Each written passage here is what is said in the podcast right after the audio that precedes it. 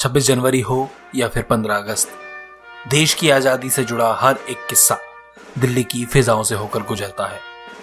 आज मौका है, दस्तूर है, तो क्यों ना देशभक्ति के इस माहौल में दिल्ली के उस दिलचस्प इतिहास को आपके साथ साझा करें, जब देश अंग्रेजों का गुलाम तो था लेकिन दिल्ली 133 दिन तक आजाद थी।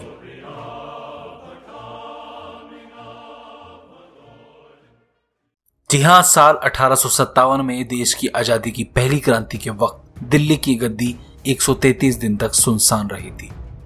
यह दौर था साल 1857 का। 11 मई का दिन था और मंगल पांडे द्वारा लगाई गई देश की आजादी की वो आग सुबह सुबह दिल्ली तक पहुंच चुकी थी। मेरठ, बरेली और अन्य जगहों से करीब 40,000 विद्रोही सैनिकों की फौज दिल्ली के दरवाजे पर खड़ी थी। इन सैनिकों ने सीधे बहादुर शाह जफर से संपर्क साधा और उनसे कहा कि वह बागी सैनिकों के सरदार बन जाए, बाकी हम देख लेंगे।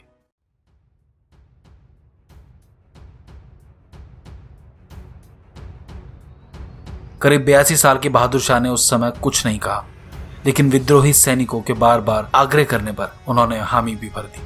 लेकिन उन्होंने साफ शब्दों में बोल दिया था कि उनके पास ना तो पूंजी है और ना ही शक्ति, लेकिन सैनिकों को तो बस एक सरदार की दरकार थी। किले में मौजूद बहादुर शाह जफर के पोते और अन्य लोगों ने भी बागी सैनिकों का साथ दिया। दिल्ली में आजादी के लिए उसी दिन विद्रोह फैल गया।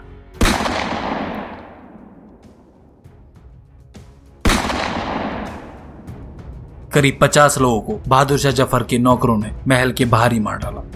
दिल्ली पर राज कर रहे अंग्रेजों में हाहाकार मच गया। सब अपने परिवारों को लेकर दिल्ली छोड़कर भागने लगे।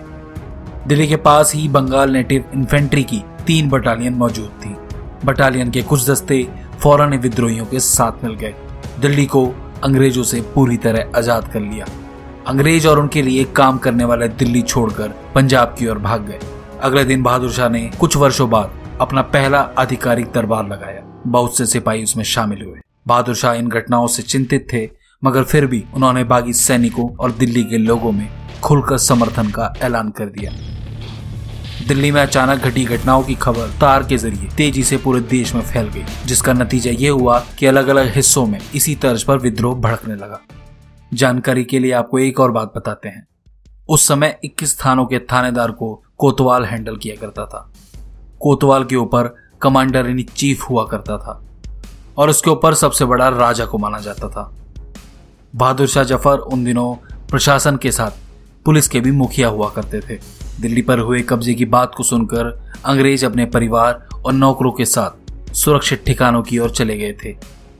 लेकिन कुछ महीने बाद यानी 20 सितंबर के दिन पंजाब के चीफ कमिश्नर जॉन लॉरेंस की अगुवाई में पंजाब से आए अंग्रेज सैनिकों ने कश्मीरी गेट से दाखिल होकर अचानक दिल्ली पर धावा बोल दिया।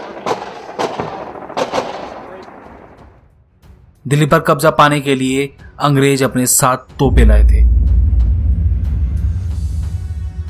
जिसे उन्होंने कश्मीरी गेट के नजदीक लगाकर लाल किले के परिसर में रह रहे विद्रोहियों पर चलवाया। जहां तोप रखी गई थी, आज उस जगह को अजीतगढ़ के नाम से जाना जाता है। अंग्रेजों ने अपनी पूरी ताकत के साथ दिल्ली को फिर कब्जे में ले लिया। 133 दिन तक दिल्ली को अंग्रेजों से आजाद रखना कोई आसान बात नहीं थी। अकेले मंगल पांडे ने अंग्रेजी हुकूमत को अंदर तक हिला दिया था।